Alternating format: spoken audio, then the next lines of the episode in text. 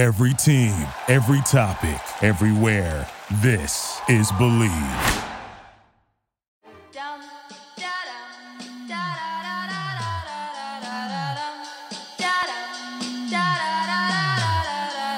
Boom, boom, boom. This is gonna feel real good, alright? Most dope.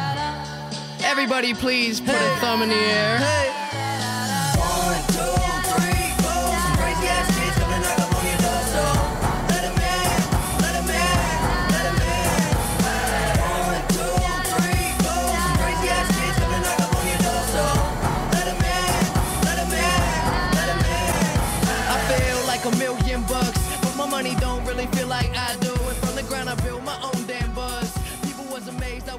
Hey everybody, how you doing? Well, that's good. You're listening to Broad Street Hockey Radio. That's right, BSH Radio. My name is Bill Matz. I'm your director of fun and games for the evening. What do we do with ourselves now that the Flyers are gone? I, Charlie's just like walking around in circles. He just, he misses them already. It's crazy. We'll see. We'll ask what he's been up to uh, without this team that he loves so much day to day. Uh, Let's just get right into it. But let's lead things off with the fly by yourself, Kelly Hinkle. So I forgot last week when I was doing my thanking of people for coming to the tailgate to thank. Um, I mean, I don't think they listen to this podcast, but a couple of guys from the Wells Fargo Center, Mike Sulkys and Paul Garofalo, who like like they don't they've never met me before and they were like yeah we'll open up the lot for you. Come on in 9 a.m we'll save you six spots. Like they put cones out. They like let us in. The guy came over on a golf cart and checked on us to make sure we were having a good time like they were very very accommodating and welcoming and like i'm nobody to them so they did not need to be and they were so it was very cool and i appreciate it so just wanted to put that out there into the universe And they gave us a great spot. they really too. did yeah it couldn't have A been better great spot. even I was able to find it, and I had no idea where I was going. I was just like, I don't know, we'll see them. Ava's like, what, what do you mean you don't know where it is? It's like, ah, we'll figure it out. There's probably a flag in or a something. parking lot Yeah, and there was. We It got was to hang the flag up on the fence. we Yeah, did it was Kelly perfect. and I Perfect. made that decision. And only one person tried to steal Well, it. we, me and Kelly made that decision because we were like, "Are we allowed to do this?"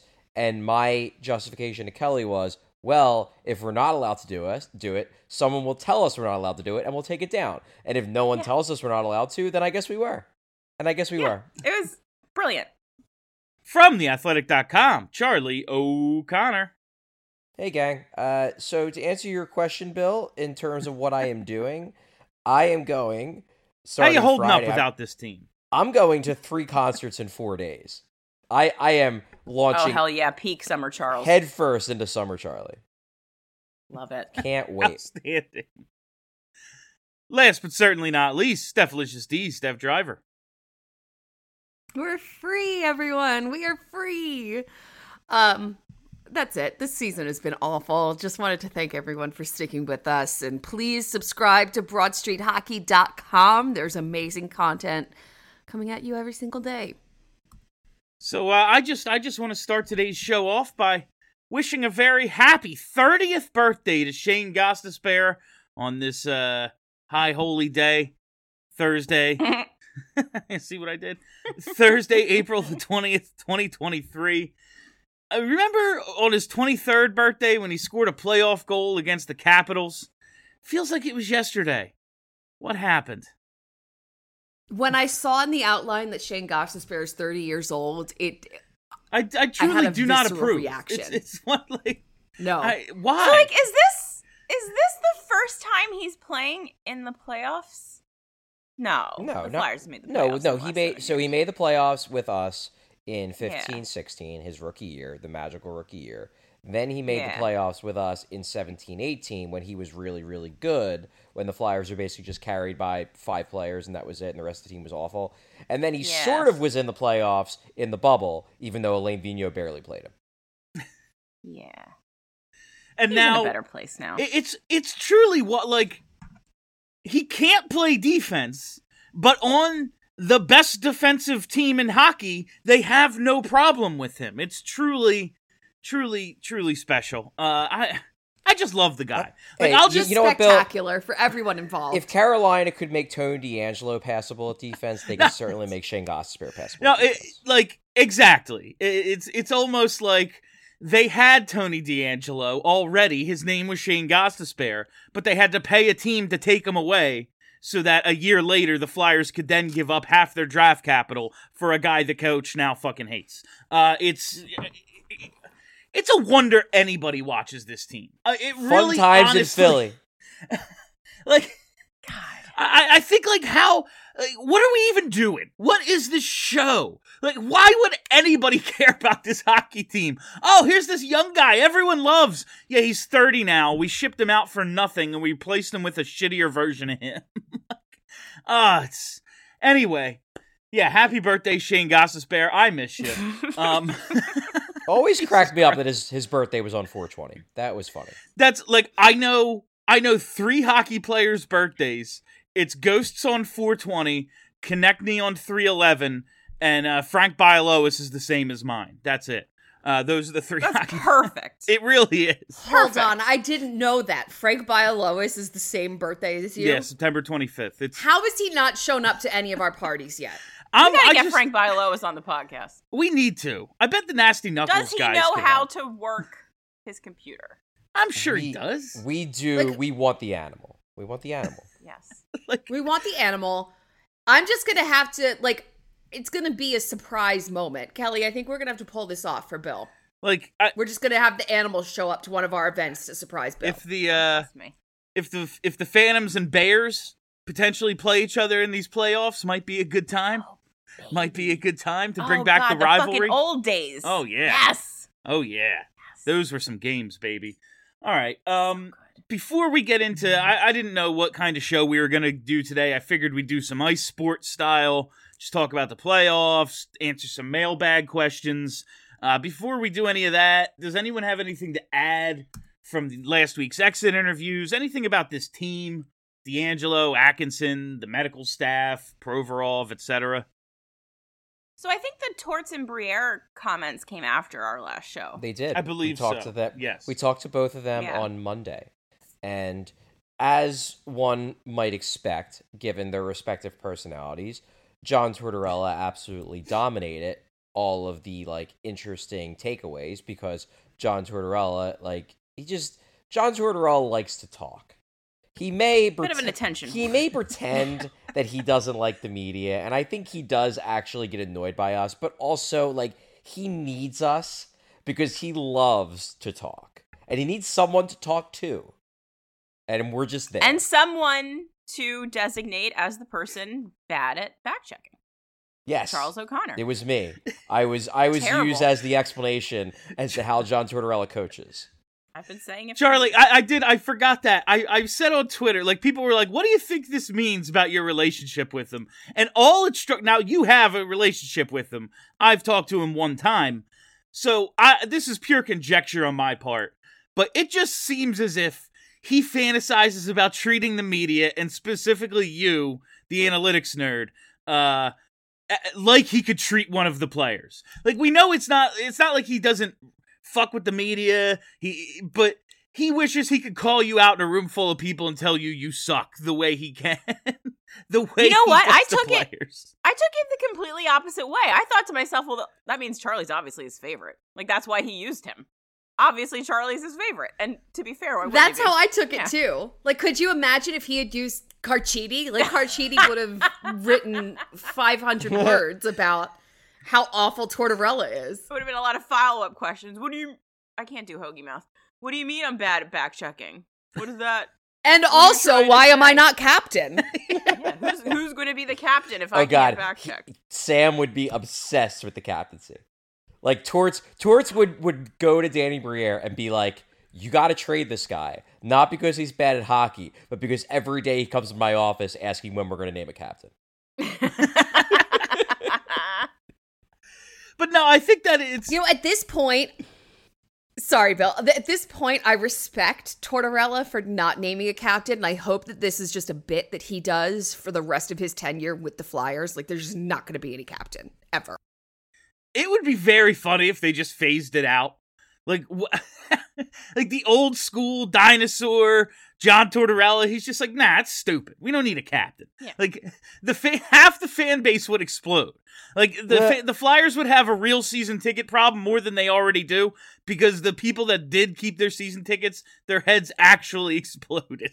So I do. Yeah. I, I do want to actually. This is an interesting little segue because we were just talking about the Tortorella and the Briere end of season interviews, and the captaincy thing is an interesting transition because I do think that in his interview, Tortorella, without saying it, hinted at why he hasn't named a captain yet. So the big oh. theme of Tortorella's end of season interview was accountability. It was this idea, and it was it really at its core was a lot of John Tortorella complaining that players these days can't take criticism, or specifically can't take his criticism, and that they should toughen up and like deal with the fact that you know Tortorella will in front of the entire group tell them that they suck. Well, Tortorella basically, really for the first time, I, I hinted at this last week when I mentioned y'all should go and listen to that interview by Ashlyn Sullivan.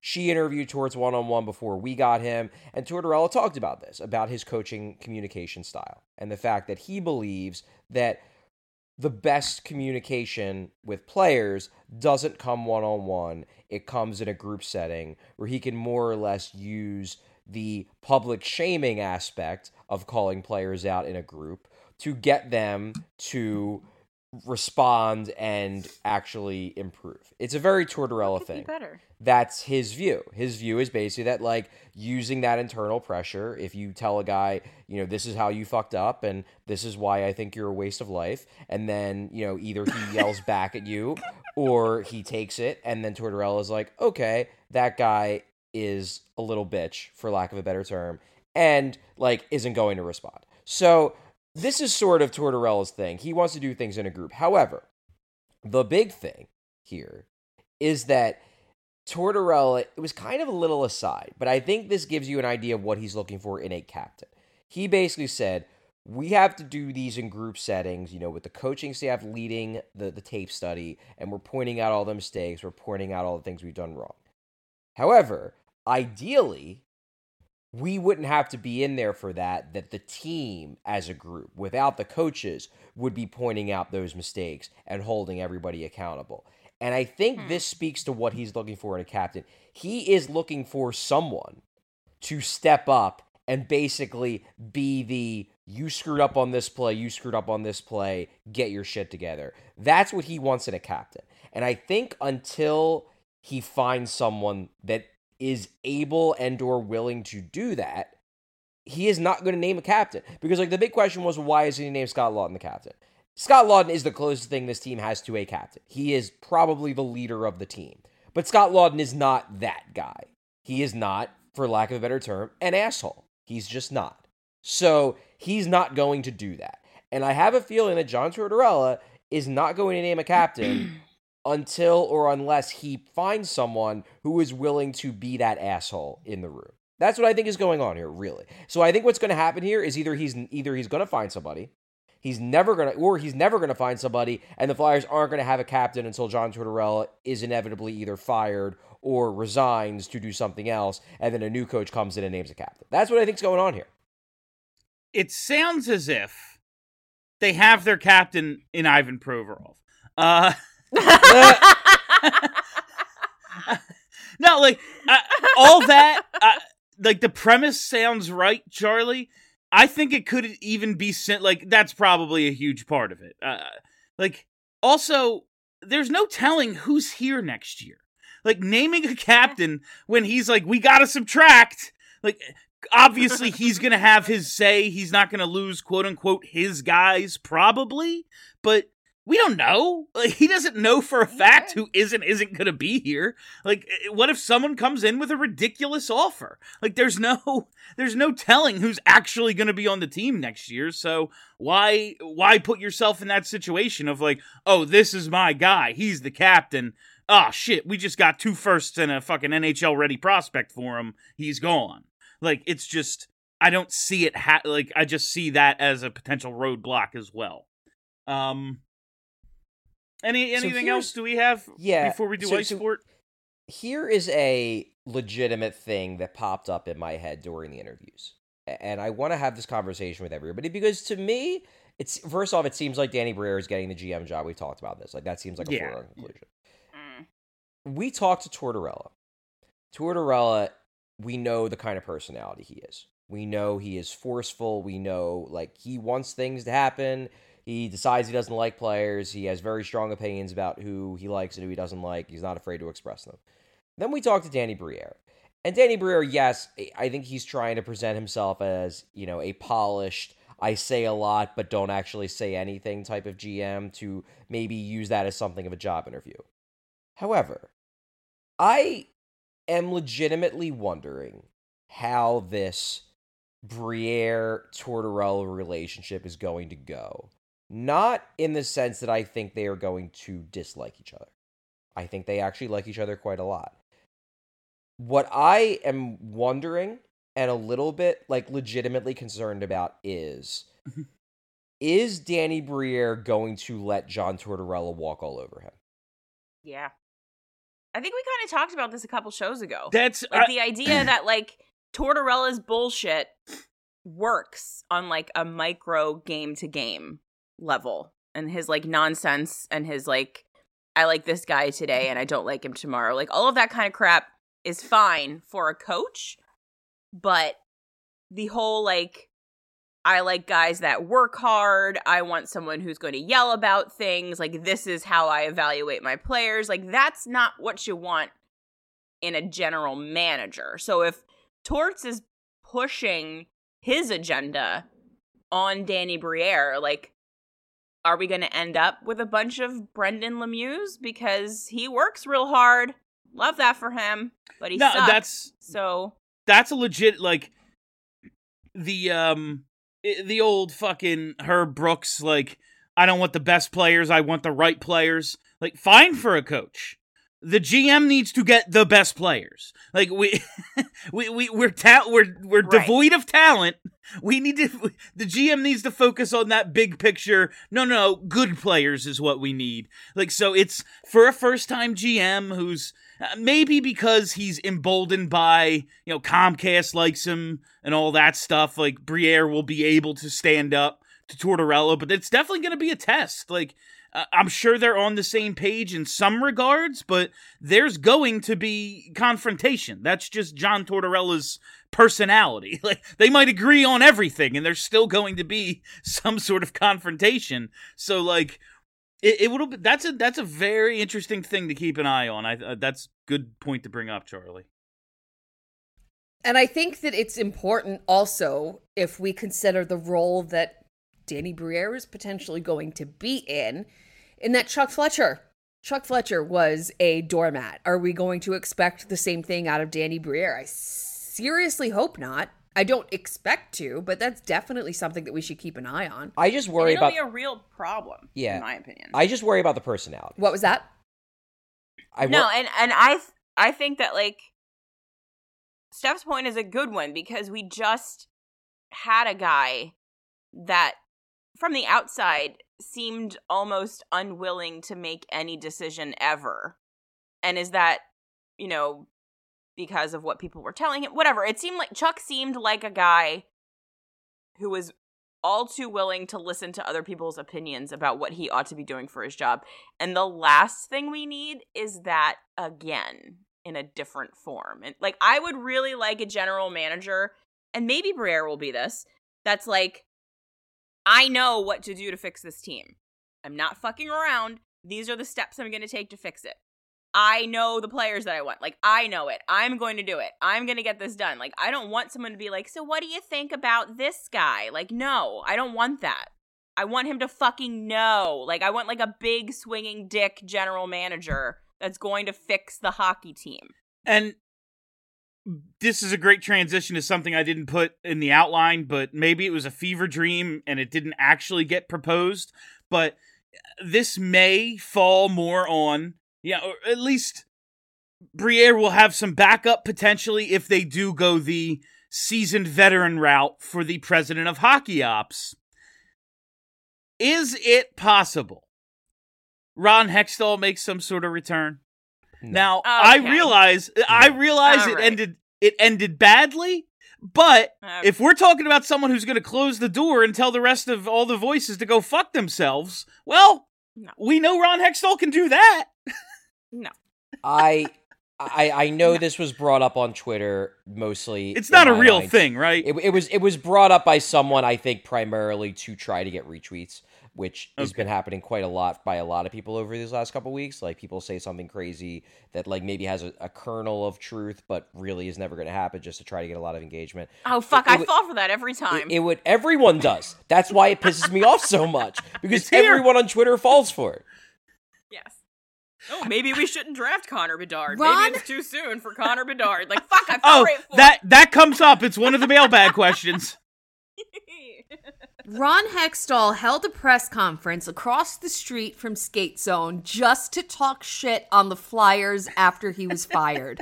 that bridge has been burnt. The ashes have also ah. been burnt. No way. No beer. way. Organizationally, that's probably the case. I don't know.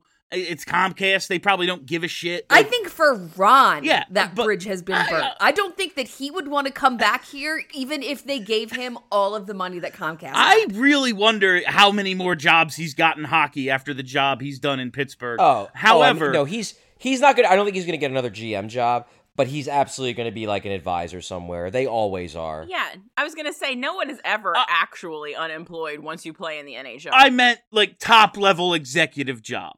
Um, You usually turn- don't that get a or- third crack at a GM job. yeah. You get a- you- a lot- Organizationally. yeah, guys get a second, but you usually don't get a third. Particularly when in your first two stops you didn't win anything. organizationally, maybe that bridge is burned. As a fan base, since he now, eh, since he snapped the Penguins' playoff streak, he destroyed the, he destroyed the golden years of of Crosby and Malkin. Um, can we accept him? Because I think I'm willing to forgive and forget with Ron, uh, based solely on him fucking the Penguins. oh boy. no. It was it was all a black ops operation to destroy the Penguins. This was a Maybe, a decade a decade A in the long time. making. Actually, it was all like, we're actually playing 3D chess here. But to be no, there's I cannot see like the one legitimate positive of Hextall coming back, which like to be clear, I don't want him back. But the one good thing that would come with it is that it would be glaring evidence that the uh, the wise men no longer have any power. Like You know, that's a great no- point. That that would prove it because like oh man, they're never letting him come back if they have any do say I whatsoever. Need, do I need that level of proof? Like Bobby Clarke post post Hextall is like going on podcasts saying how everything was Ron's fault. His fault. Yeah. no, my buddy wanted Cale Makar, and he was like, no, the Brandon Wheat Kings. So if they were, if they were to bring Ron back, that would be great evidence. Uh, I don't know if it's evidence that the organization has any further clue what the fuck it's doing, but it would be evidence that they've moved on from those assholes. So, uh, you know, you take the good with the bad. Um, I guess I'm so glad we brought that up. I didn't even have it planned. it's but- funny. I But, was but like, yeah, I- I, go I don't back. even remember. I like maybe I saw it on Twitter or maybe I dreamed it was proposed. But I was like, "There's no fucking way Ron Hextall's coming back." No. But no. yeah, No, but but yeah, I, mean, going I back to thought the, I saw the it Briere somewhere. thing, just go back to the Briere thing for a second. Yeah. it's. I think part of my concern too is that, like, I do think that one of the reasons why Briere has been just sort of given the GM job, you know, why they haven't gone through a, you know, real process to try to find a GM. They're going through a real process trying to find a president of hockey operations. The GM is just Briere. I think part of it is that they really like Tortorella. They know that Briere can work with Tortorella, and they know that if they were to hire a GM truly from the outside, that GM, A, number one, might not want to work with Tortorella. Number two, like, GMs like to hire their own guy. yeah, And yeah, Mm. the ownership does not want to fire Tortorella. They do not want to be in a situation where Tortorella, where the GM recommends to move on from John Tortorella.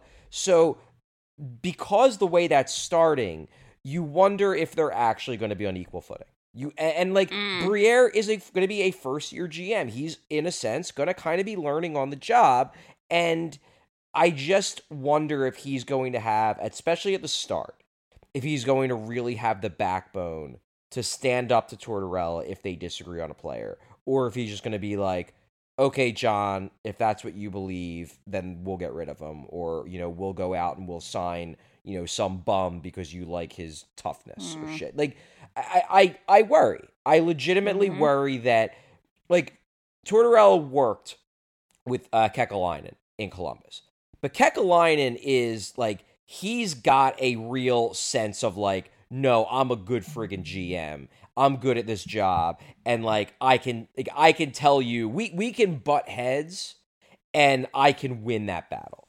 I just I want to I want to know, and I'm not saying he can't. I'm just saying it's a question.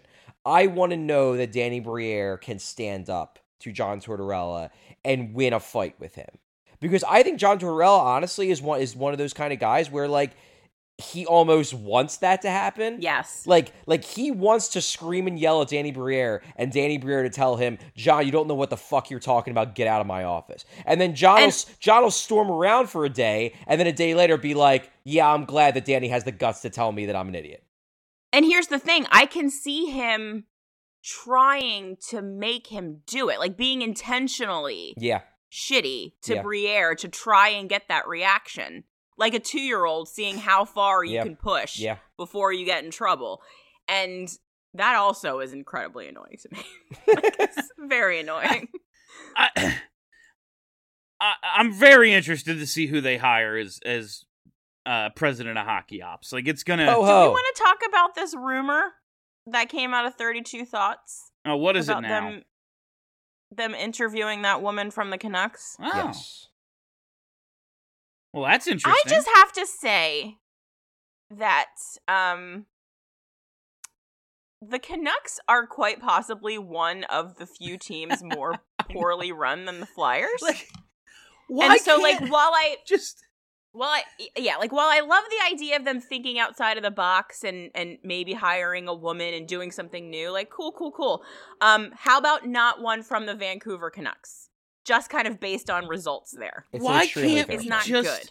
Why can't we just get someone from Colorado or Tampa? It's the most frustrating goddamn shit. In the, like I, I They could like, never poach from good teams. like the never. Phillies. The Phillies constantly get guys from like the fucking Baltimore Ori- Orioles, and it's like I don't know, man. Um, Like the St. Louis Cardinals, the Tampa Bay Rays. These teams exist. Atlanta, like get one of their people that constantly fucking has success. Like these perpetually good teams. Just do so. The teams who have built all star teams like Colorado and Tampa. Take their guys, because that's the model. You need to be an all star team to win now. Like, the Rangers have the best goalie in the world, and they're like, ah, fuck it. Let's go get, like, the 2013 Central Division all star team, too. like, you know, uh, like, I, I don't know. It just seems as if that's what it takes to win. Uh, very frustrating. Oh, the Canucks. Great. And maybe someone in the Canucks has all the good ideas, and some other idiot's like, no, we're going to do this other thing and maybe they're a, like a, a jet, like a fucking diamond in the rough. But like, just go get someone from a perpetually good organization, not the other trash organization whose fucking president came out and was like, "I thought we were tanking. We've been so bad." Like, maybe don't do that. I know an AGM they should talk to. They're not. They're not going to I've hire heard Chelsea. that there's a really good one. I know, but that doesn't mean I'm never going to stop We wishing have- that it would happen. we have so many questions about how they can get him. Well, see here. Here's the thing, though. Like, uh, look, Eric's great. I think he's one of the smartest people in hockey. Full stop. If you're gonna hire Tulsky, you gotta hire him as GM because he's not a president of hockey operations. And the thing is, too, is like, I, I cannot imagine that him and Tortor like Tortorella would not respect Eric. He wouldn't. No. He would just be like, "This fucking nerd is gonna tell He's me like- about And hockey." he's so n- nice. and, Yeah. like, like, come on, they're, they He would fucking in, in all honesty, the minute and I like I think if you if I had the choice, I would do whatever it took to get Tulsky to be the GM. Like if that means firing Tortorella, Bye, John. Thanks for your service. we're gonna do it eventually We're anyway. good. But when they hitched their ride to Tortorella, I think realistically, especially with the way they want to build the organization, the structure they want to build, like that killed it. It killed it. It killed the chance. Like they should interview him. Like interview him. Hear what he's got to say. Because maybe if you interview him now, maybe six years down the line, if somehow he doesn't have a GM job by then, maybe then you can hire him after you blow the whole thing up again. So interview him, please. like he deserves it. God damn. But I, if, if Tortorella is going to so be the coach, I just don't see how Tulsky makes any sense at all. Yeah. I'm gonna be like 40 by then. God damn it. Fuck off, William. Ugh.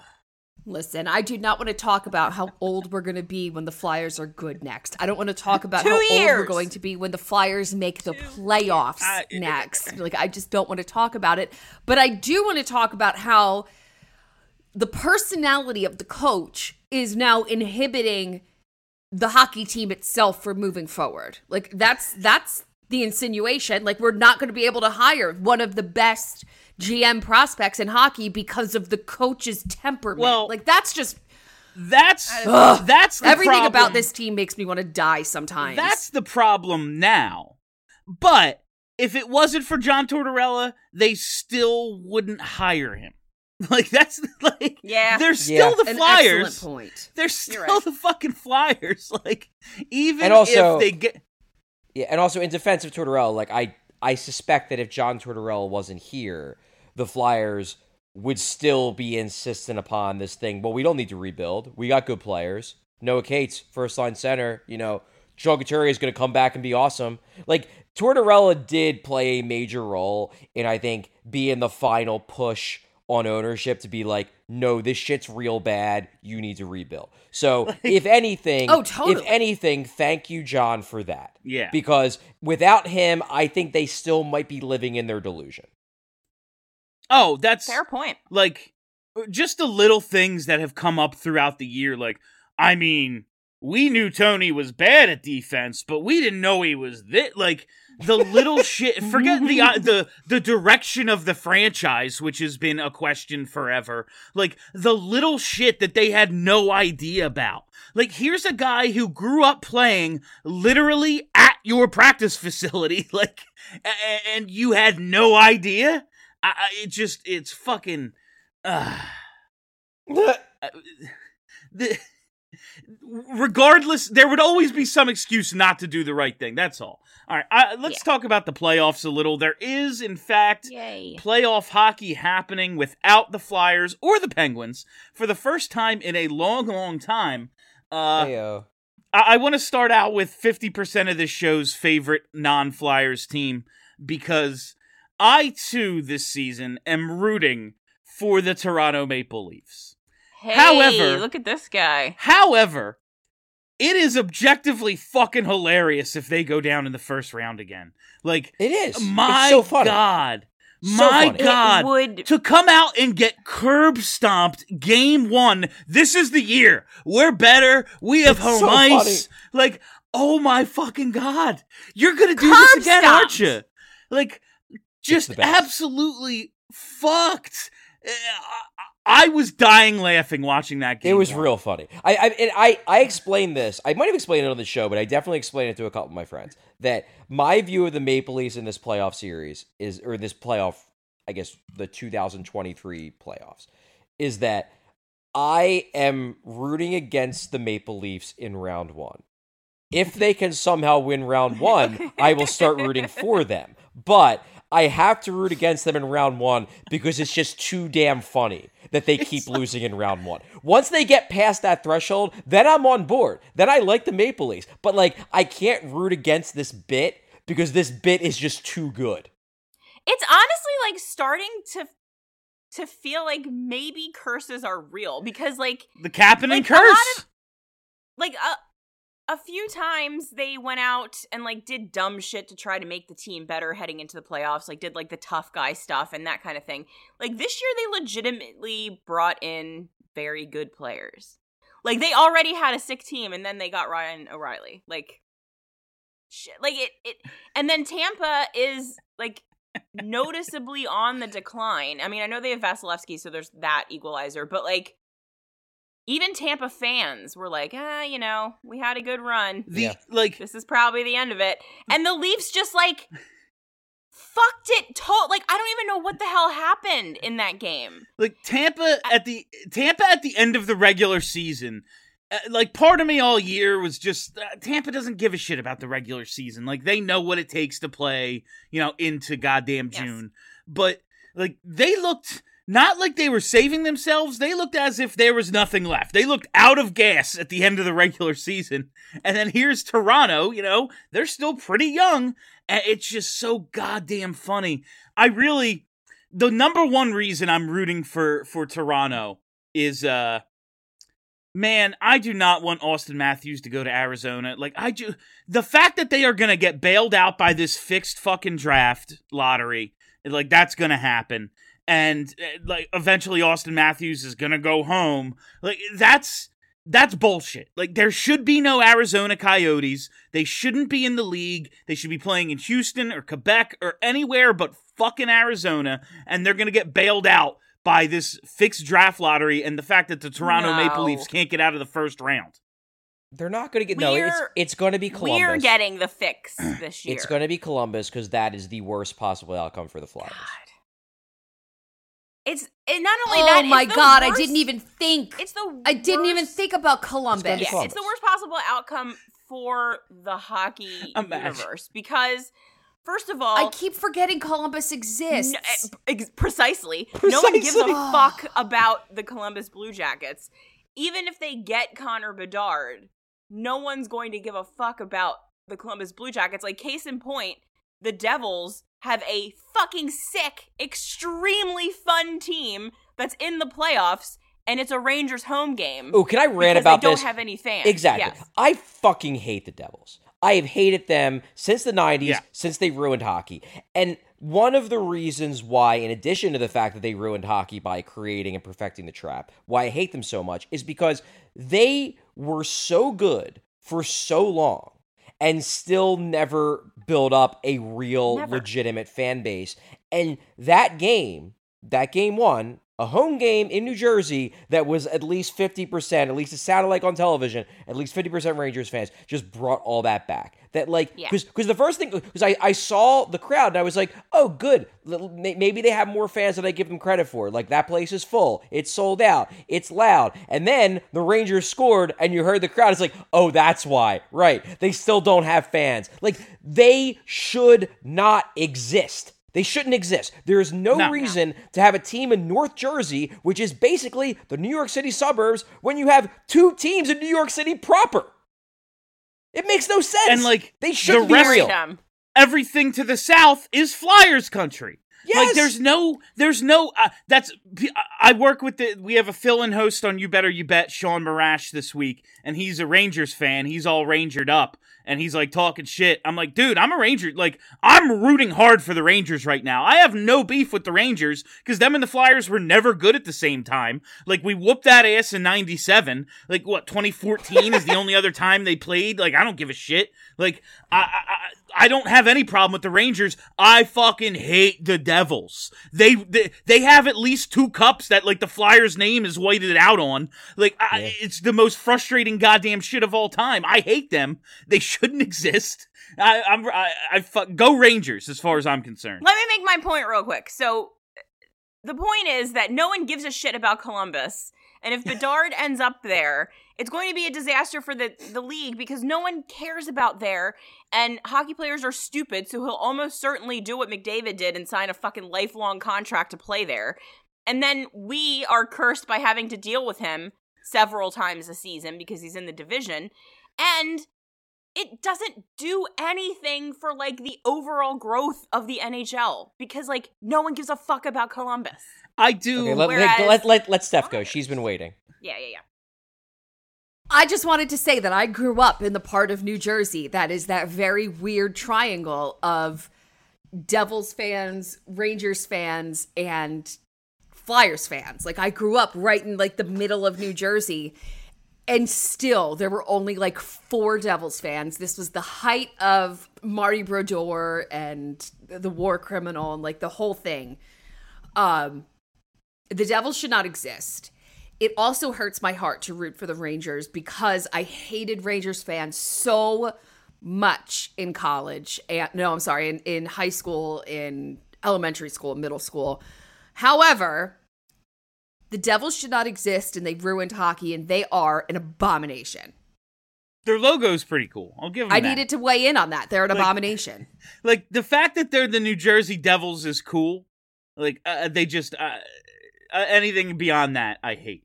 Um, bunting getting three games, kind of So, fucking okay. wild. I don't want to indulge Leafs fans bullshit. The refs had it out Yeah. for us. The officiating in that game was a little sus.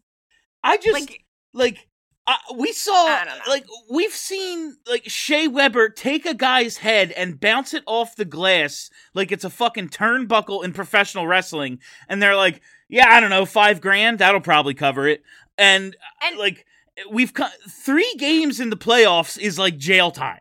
Like you did something worthy of jail time to get three games in the Stanley Cup playoffs. Well, like, what's his dick in Minnesota nearly killed Pavelski, and like, everyone's cool with that because he led with the shoulder or something. I don't know, but it's like the bunting thing was was bad, but it wasn't nearly the worst thing that's happened in these playoffs so far. And it's only we're only like five games in, so That's we're only one or two games into each series, and they already Yeah. kind of feel like they've gone five. Like the players are Yeah. pissy to, this year. It's great. Yeah. it's like it's telling, really I was good. saying to Charlie before we started recording, I was saying to Charlie that these playoffs seem dirtier. Like to 2012.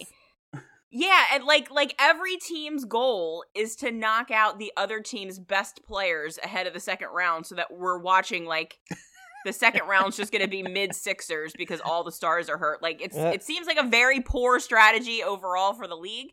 Um but it it does seem like dirty. Like So if, what? if the what Flyers, if the. Flyers had made the playoffs, they'd do well because they don't have any good players. They're nothing but middle sixers. They'd be perfect. They could win the cup we're, this year. we're understanding the strategy they have. But going back to the the Bunting thing in Toronto, so I I have no sympathy for Michael Bunting because it was a dirty No. play, and it's Yeah, like whatever. Like he should have gotten suspended. We can quibble on whether it should have been one, two, three games, but like you know what? I'm not going to be mad when dirty plays get punished because they should. Oh, they probably should get punished more than they have. The the one thing I will say about that Toronto game about the refs, I don't think Toronto fans have any leg to stand on to complain about Bunting. However, unless there was an angle that I did not see live. Where they really got screwed was that one goal where I have no idea how a ref could have possibly called that a goal on the ice. The one where it was like ah, jammed up against the side. Like, there is no way that an official could have been certain on the ice that that was in without a doubt. And then, because they challenged it and then the challenge didn't work, then they had a two man disadvantage. Like, that's where that game, like, yes, it wouldn't have happened had Bunting not done the cheap shot. But, like, that was the moment where I'm like, that's a goal? Really? Like, that's a classic one where you're like, we really do need that puck technology because there is no way we can prove one way or the other that that puck was fully past the line. yeah. I, I hack and crack as I'm as I'm referring to them. Dave Hakstol and the Seattle Kraken. How is this a thing? Like, first of all, their roster mm. stinks. Like they have no goaltending whatsoever. How are they up one nothing on? Co- this doesn't seem possible. So here's the thing. Everyone made fun of them for their entry draft stra- entry draft, you know what I mean, expansion Yeah. draft um strategy. And that front office is full of nerds. And I'm thinking maybe their like long scheme nerdery was, you know, it worked. Oh, I was and I they're like a liked- sum of some of the parts is better than situation over there. I liked their what I thought their expansion draft strategy was because it it was just we're not making we're not taking on anyone else's mistakes and we're going to we're going to make plenty of our own down the line but we're going to do it down the line in a couple of years when we have all the cap space in the world, all the roster spots in the world, whatever. Uh it's taken far less time than I expected. Is Dave Hakstol a good coach? So, what I want to talk about with this, because this is legitimately something that I think Flyers fans are very confused about how to think.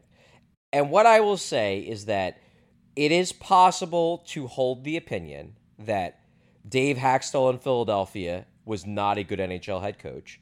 And then Dave Hakstol, in his second time around as a head coach, got better. That is possible. It is legitimately possible that happened because you know what? Sometimes it does. Sometimes people just aren't ready the first time around, and the next time they're better. Maybe that's what happened. Maybe it's that simple. And in Hakstol's defense, which I never thought I'd say on this show, it's not as if he was coaching for an organization that's like well run. You know? Sure. like yeah, his day to day decision making, you know, oh, we're gonna bench Konecny and Gostisbehere, we're never gonna bench uh, Andrew MacDonald. Like, yeah, that's stupid.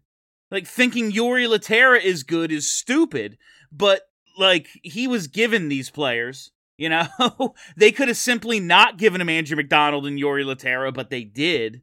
So I, I guess that's kind of on them more than Hakstol. And yeah, coach, we see it all time in all sports. Like coaches are not good in their first stop, and then they improve.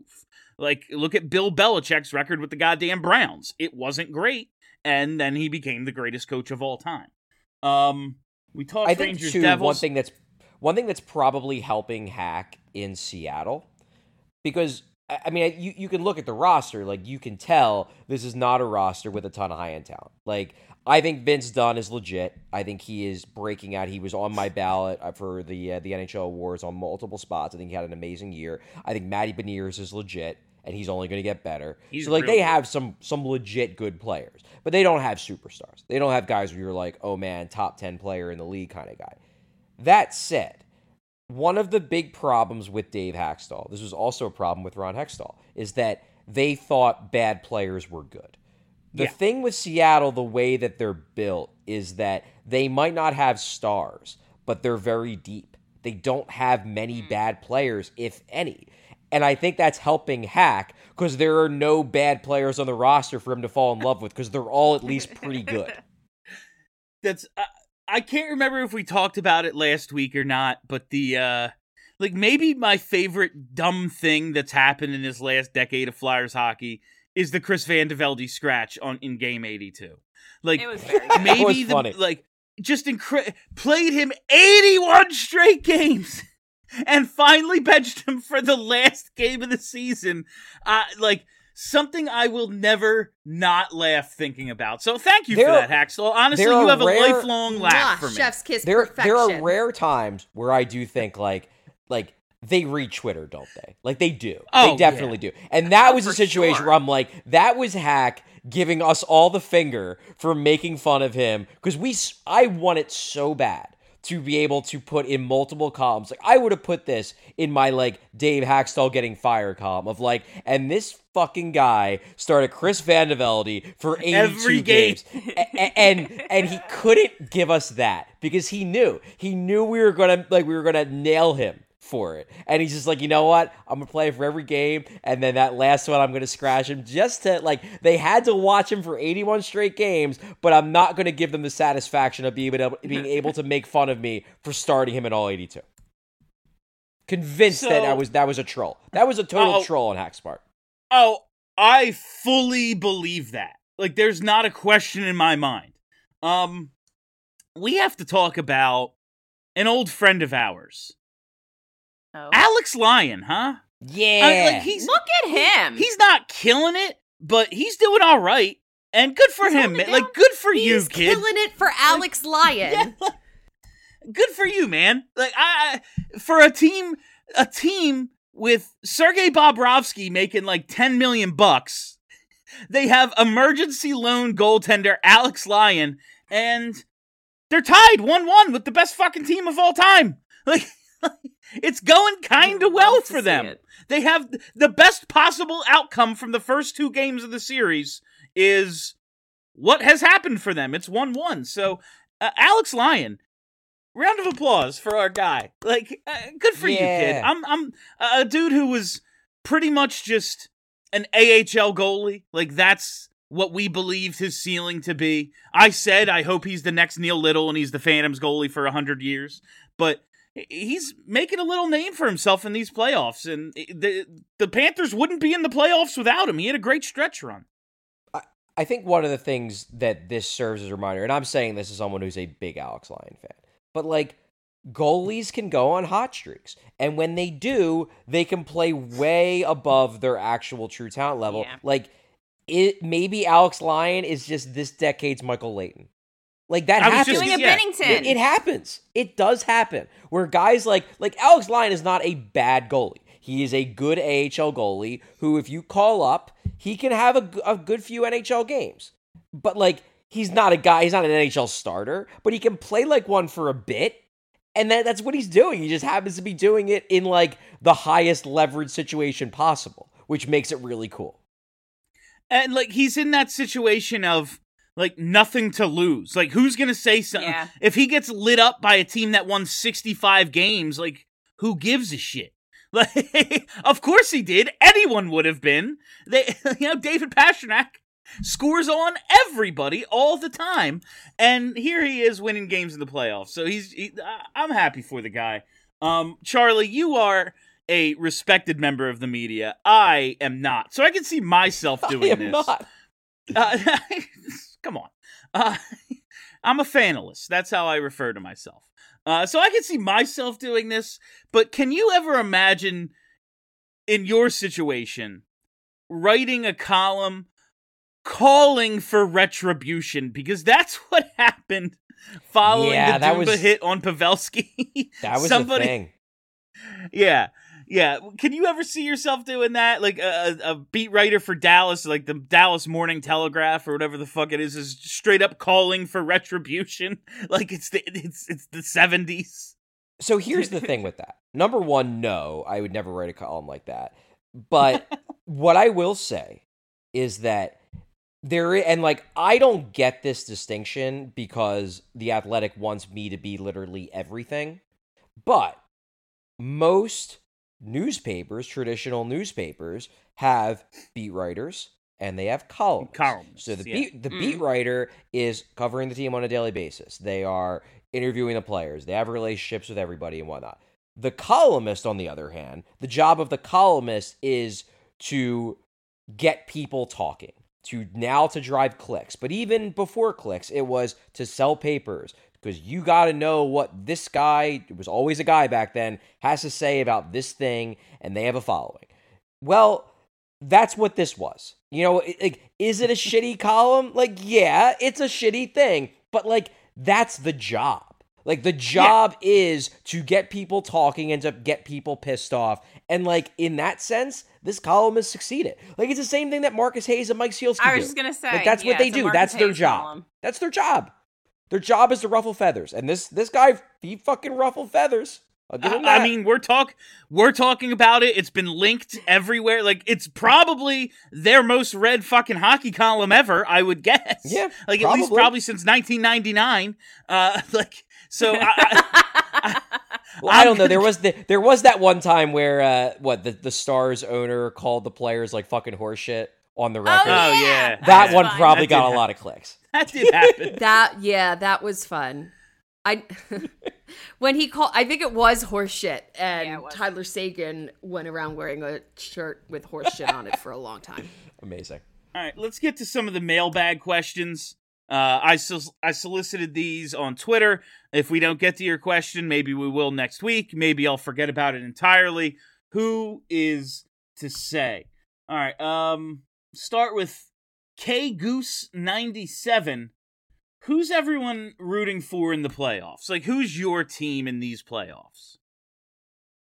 I mean, I am 100% rooting for the Canes. That is Yeah. that like that's my team. That said, it's more uh, beyond the Canes. It's more the teams I'm rooting against rather than the teams I'm rooting for. Like I don't I will go through all the teams I am rooting against. I am rooting against the Rangers. I am rooting against the Devils. I am rooting against the Islanders. I am rooting against the Maple Leafs in round one. I am rooting against Boston because fuck them. I am rooting against Winnipeg because I don't know why I just don't like them. I'm rooting against Minnesota because I don't know why I just don't like them. And I'm rooting against Colorado because they won last year. So it's basically everybody else like I'm cool with, but it's all those teams I'm rooting against. I'm very specifically rooting against the Bruins. And I I know I, I know a lot of people are like, "Ooh, the best team ever! This is so fun! I hope they go all the way." No, I don't like it. Mm-mm. I want them to lose. I don't give a fuck about Florida. I just don't want Boston to win. And them getting knocked out in the first round after that regular season is just like objectively fucking hilarious. Oh, it would be great. It'd be absolutely great. We did to just Alex see Lyon, it though. To Yeah, Alex to Alex Lyon. Lyon. Uh, amazing. Yeah, I'm I'm all aboard the Alex Lyon train. That's for me. Um, but I also like Charlie. I hate all of these teams. So it's very difficult for me to pick someone that I want to win. Like I all right, Colorado, you've been good for long enough and you've got your cup. Go away now. Ah, the Steph Um, Driver I- special. I'm tired The of Steph talking Driver about special. you. Like, go away now. Go away. Go away. Done. Um, I I love the the Stars and the Wild matchup because of their history, but they can both like I could not care fall less. into a hole. Honestly, that's they're the, the series Go I away. could not care less about. Vegas, Vegas has now fallen into you've been too good for too long now. Go away. You didn't win anything. Goodbye. um, I feel that way about the Oilers. The Oilers just like them lo- continuing to lose with Connor McDavid makes me laugh. So I want the Kings to win, but then the Kings can go away too. Like go away. Um, Bruins. uh, so I have a hard time with this one because they have been good, but they haven't been this good for so long. So I would be okay if this was the season that they had the best season ever and they won the cup and then they went they away forever. away. Like I don't Right. want I don't want it to last any longer than this season. Like if that if they win this season, fine, but then but then we're done. Uh Toronto Oh god, the comedy though. If they just lose in the first round, it would be so funny, but if they make it past the first round, I'm going for them to go all the way to the cup. And the rest of them, except for Ca- Carolina, the rest of them, like, please go Please away go for away. the rest of all time. just go away. I would like to see Colorado Tampa again. That would I just like when we get the same teams and you know they're the best when they get there again. And like but I they're just not anymore. I just the playoffs are a different animal and I want to see it. However, I am I think rooting for the Boston Bruins. One because like uh, uh, oh like I hate It's the, the super team thing, right? No, just like I hate the idea that people think you shouldn't have the best regular season. Like, oh, you don't want the President's Trophy. Like, you shouldn't want to win games. That's fucking stupid. Like, that I drives agree. me I agree. insane. It's dumb. It's That drives fair. me insane. And we just saw uh, the Lightning a couple of years ago uh, tie the wins record and then get bounced in the first round. So we've seen it happen recently. And Yeah. personally, I want to be so right about Jim Montgomery. Like, Mm, he should be our coach. I like he Torts a lot. been. I like John Tortorella quite a bit. But Should have. I don't kept. know. This guy seems to know what he's doing. Seems to know what he's John doing. That's a Tortorella never really played for excellent the point. I'm just gonna say it. Yeah. That's an excellent point. I was also all about Jim Montgomery, and I do love to be right. Hell yeah. No, I'm, I've, oh God, I've now doubled down. This is ugly. You're all gross to me. I, f- I feel want you dirty. that. Ew, Yeah. ew. Disgusted by each and every one of you. I respect that. Uh, I'm rooting against the Bruins. On from- Thank you. Charles. I can never root for a Boston team. Exactly. like How I see you? Boston. I see Boston. I'm not rooting for them. I I see Boston as like very similar to Philly. Like I think there's only three real sports towns in this country, and it's Philly, Boston, and New York. And yeah, like, and none of the other ones are allowed to win anything. and Yeah. like, while there are rivals, they're also like I don't know, are fucking shitty cousins. I, I I feel a kinship with them because they go through hard winters and have They are have our shitty like and they have depression when and alcoholism when their teams are bad. Like I don't know. I just I I feel a kinship with those cities. Um. You're not wrong. They are our shitty Yeah. cousins, Boston and New York. See, I don't. And I think that Philly is also their shitty See, cousin. I don't- like we're all no, you're I don't feel kinship with Bo- I, I- the the city. Honestly, the city I feel the most kinship with, particularly from a hockey standpoint, is Vancouver. Mm, I feel that I feel serious kinship with Vancouver. I can see that. I do I mean, they literally burned Also the city down after they lost in Game Seven of the Cup final. Like, come on, that's Philly. And then they cleaned That's it up. very Philly. Yeah, well, that's not. That's Philly. not Philly. But we don't pick up our trash on a normal day. Yeah, like we are, we'd still have like there'd still be smoldering. Like, yeah, we almost put it out. Fuck it. Like it's fine. Uh from Anthony Harrison, draft. Who do you want them to take versus who do you think they'll I take? mean, And like it's gonna I want them to take Chances Connor are- Bedard. Yeah, no, that's I, uh, would like chances are yes. chances are they're picking seven or eight and they're going to take whoever's left, and I don't care. I want to pose this as say they get number two. Like, is is there a real distinction between Fantilli and Michkov, or is it just like everyone's afraid of Michkov? I was gonna say you in that situation you have to take Fantilli just because like I am still not one hundred percent convinced that Michkov will be able to ever come here. Yeah, I mean, my view is basically if you get two, I think you have to take Fantilli because I don't like. I think those two guys are about even, and if they're about even, the tie goes to the guy who like you know is going to play in North America, like you know for sure, because it's a tie. Like they're both real good. They're both real good in different ways. And the one thing too is that like Fantilli's a center, and like you know the Flyers really Flyers don't have use any. some They don't centers. have any. Like that would help. So like They're- I'm taking Fantilli. That said, and I know this won't happen because they can't happen because the Flyers can't jump to three. But like if Yeah. it was between Carlsson and Michkov, I take Michkov because well, I think Carlsson is going to be real good. I like Michkov a lot more, and I'd be willing to take the risk to get who I think is a better prospect, even though do Carlsson is know, more of a certainty. You do know that if the Flyers end up in a position to take Michkov and they take him, he will never come here.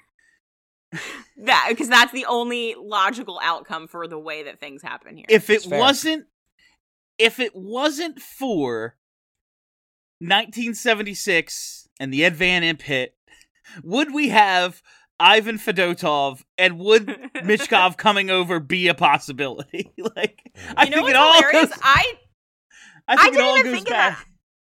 I like was just like, oh well, he plays for Putin's buddy's team, and Putin's buddy doesn't want him to leave, so they're just gonna send him to Siberia so he can't leave. I didn't even consider that they were like, fuck the Flyers, we're not letting them have our good players. Yeah, But this that's- is I this think- is all the long game of revenge. That's what's going on. I think here. that's a Russians direct. are good at that shit.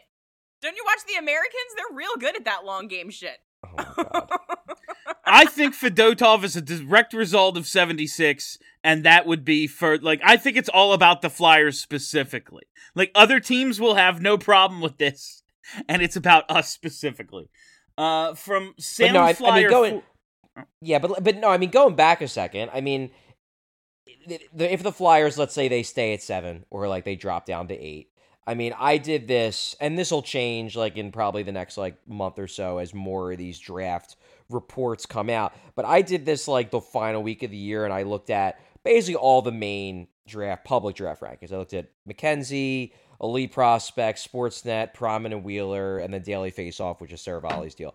And I mean, obviously you got the top four: Bedard, Fantilli, Michkov, Carlsson.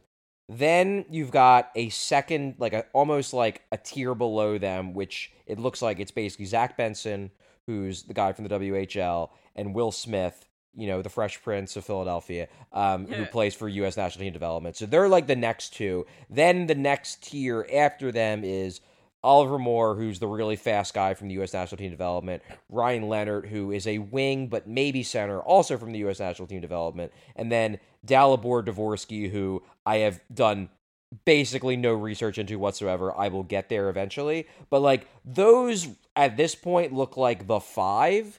And then maybe David Reinbacher if the Flyers decide they desperately need a right-handed shooting defenseman and they think he's a number one. So that's your group. I mean, my thing is if either Benson or Smith is there at seven, you run up and you take them. Like they are the like if if somebody reaches on a defenseman or like really decides they like somebody who isn't one of those top guys, like grab whoever is left of those two. If not, I mean, then it gets tough, and I don't know if I really have a preference at this point. Like Moore would help because he's a damn good skater. Question is, how much offensive upside, upside does he have beyond just being a damn good skater? That's the question. It would be nice to have a damn good skater, though. They could use one or two of those. Just I would like a damn good anything. Like a damn good shooter, a damn good skater, a damn good passer, like one damn good something, anything. You I'll know take it. what's kind of funny is they now have all these shoot first guys with like great shots. They could really use it like a, a good a good Claude Giroux type setup guy. It would be cool If great. only wouldn't it? we had one of those somewhere. that we they got Owen kept. Tippett and Tyson Foerster, Cutter Gauthier. Like I don't know, like maybe Imagine maybe Claude maybe it's Bobby Brink. Dudes up. No, we gave him Michael set. Raffl. Ugh. Ah, I'll just never get over it. Like It's just so we have much fun. Jake and So G much in their prime. Jake and G in their prime, and it's like, here's this fourth line four checker. Oh, thanks. Thanks. Yeah, we'll probably play up and down the lineup, William. Yeah. He was a down. Swiss Army Down knife. is where he should be playing. Like Okay, but did we really have to pick on Michael Raffl? Of all the not- players that they gave Claude Giroux, it was Michael Raffl that we had to pick on right now. to play on the first fucking line with him and Jake Voracek in their No, prime. right. I'm That not picking on Michael abomination. Raffl. He was a nice player for them. The idea that he played first line minutes with a playoff team is fucking unforgivable. Um, Totally. I I just think that it's interesting that Claude Giroux had Jake Voracek as his partner for most of his career with the Flyers, and now Jake Voracek probably won't play hockey ever again. That sucks for everyone, but also maybe there was a lot more going on there the whole time than we thought. With Jake. That's all I'm saying. Injury wise.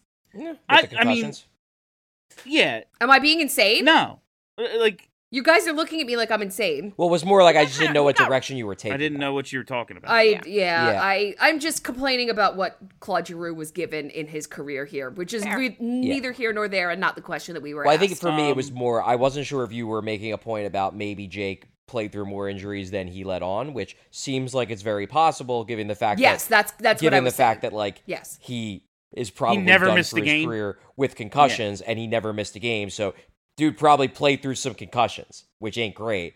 Or that was what I was that, saying. That Thank that's you. possible. Yes. Gonna get yeah. I'm like he and Claude Giroux kind of set a standard here where it's like, nah, you play.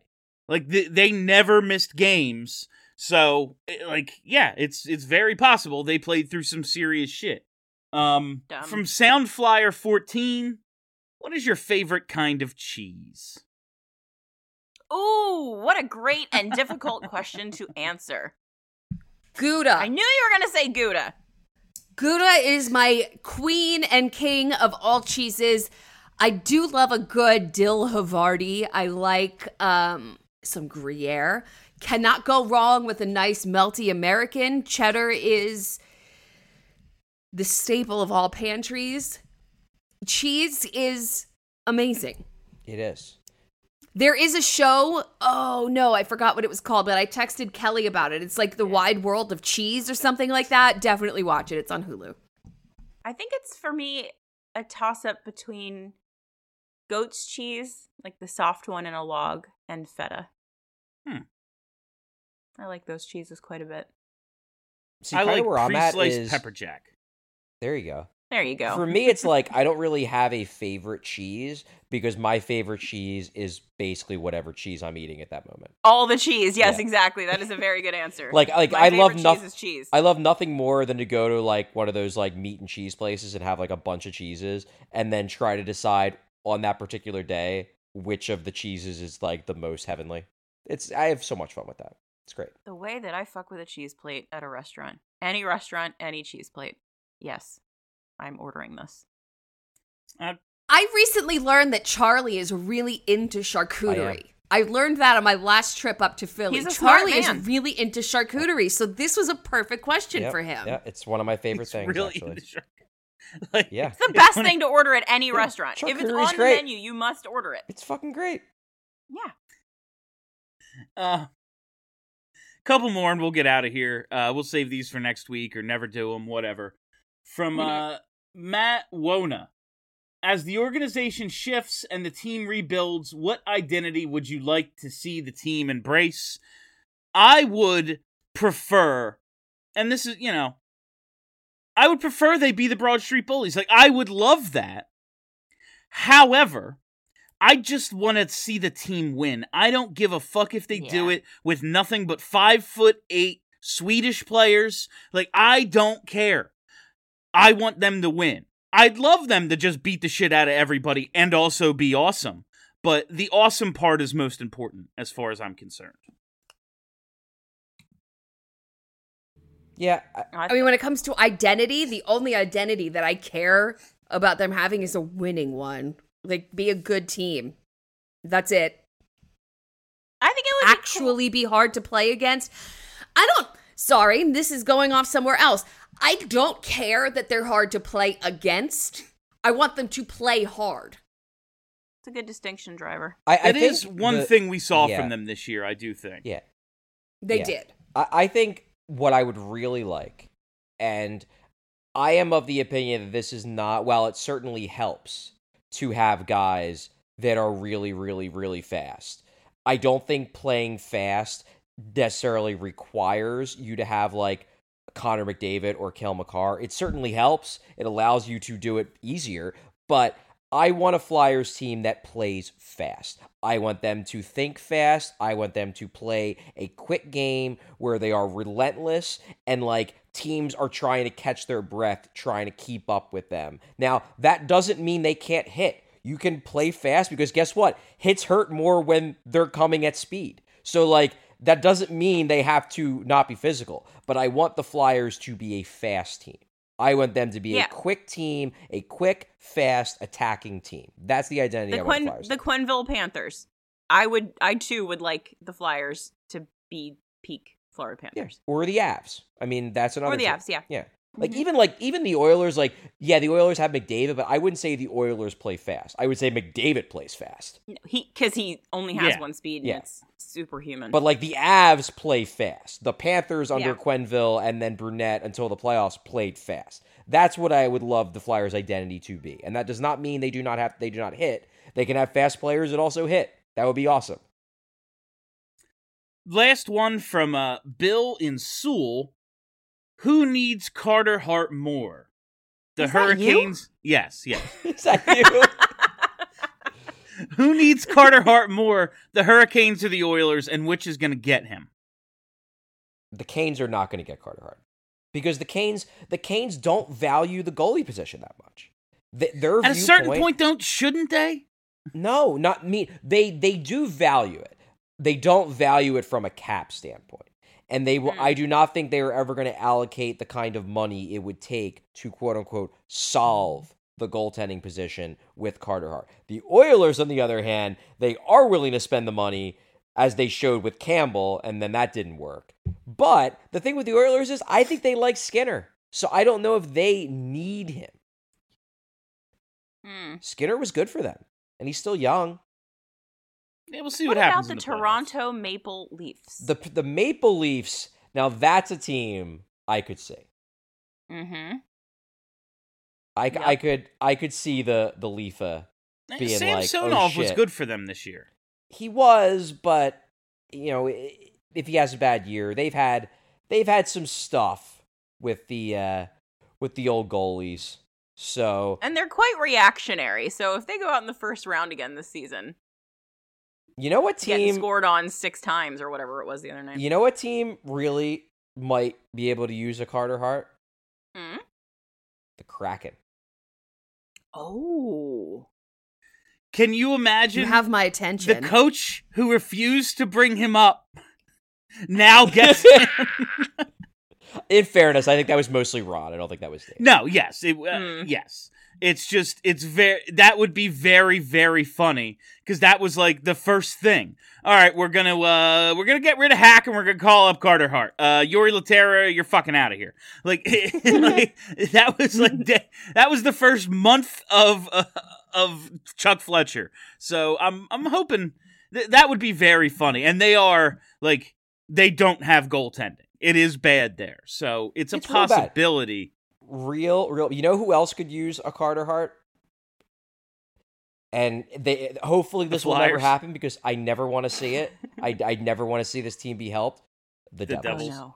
Yeah. Oh no. yeah Although that would be delicious only because so many of their idiot fans insisted that Wedgewood was better Or Blackwood. Blackwood Yeah, Blackwood. was better. Yeah. And then this would be like the ultimate ha ha ha fuck you. We told you Carter Hart was better.